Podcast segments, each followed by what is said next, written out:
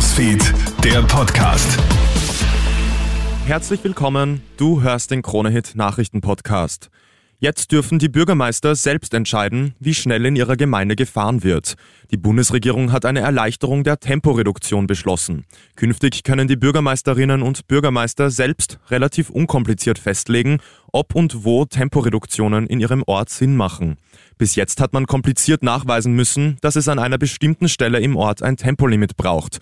Dieser Nachweis fällt jetzt weg. Verkehrsministerin Leonore Gewessler. Künftig reicht es, wenn die Stelle für eine Temporeduktion geeignet ist. Das gilt vor Schulen eben genauso wie vor Seniorinnenheimen, aber auch vor Spielplätzen, Freizeiteinrichtungen, überall dort, wo Menschen unterwegs sind, die Schutz brauchen oder wo sie gehäuft unterwegs sind.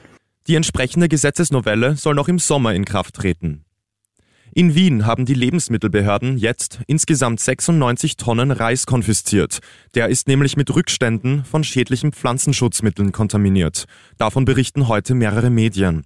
Der Reis stammt aus Indien und soll dort mit einwandfreier Qualität bescheinigt worden sein. Laut Krone-Bericht ist der Reis aber mit manchen Giften versehen, die im europäischen Raum verboten sind. Die Behörden haben die Ware aus dem Verkehr gezogen. Vor allem Restaurants hätten damit beliefert werden sollen.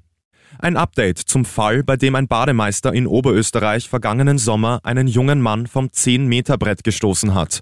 Jetzt wird bekannt, dass der Bademeister freigesprochen worden ist. Das Gericht hat im Fall keine Nötigung feststellen können. Der Vorfall letzten Sommer hat für großes Aufsehen gesorgt. Der damals 19-Jährige, der vom Bademeister gestoßen wurde, hat keine Verletzungen davongetragen. Der Bademeister selbst wurde entlassen. Der gesundheitliche Zustand von Frauen ist schlechter als der von Männern. Zu diesem Ergebnis kommt jetzt eine neue Studie aus der Schweiz. So geht es Frauen in ihrem Leben um ein Viertel länger schlechter als Männern. Der Grund? Der Fokus in der medizinischen Forschung liegt eindeutig auf Männern. So weiß man über einige Krankheiten, die typischerweise Frauen betreffen, weniger.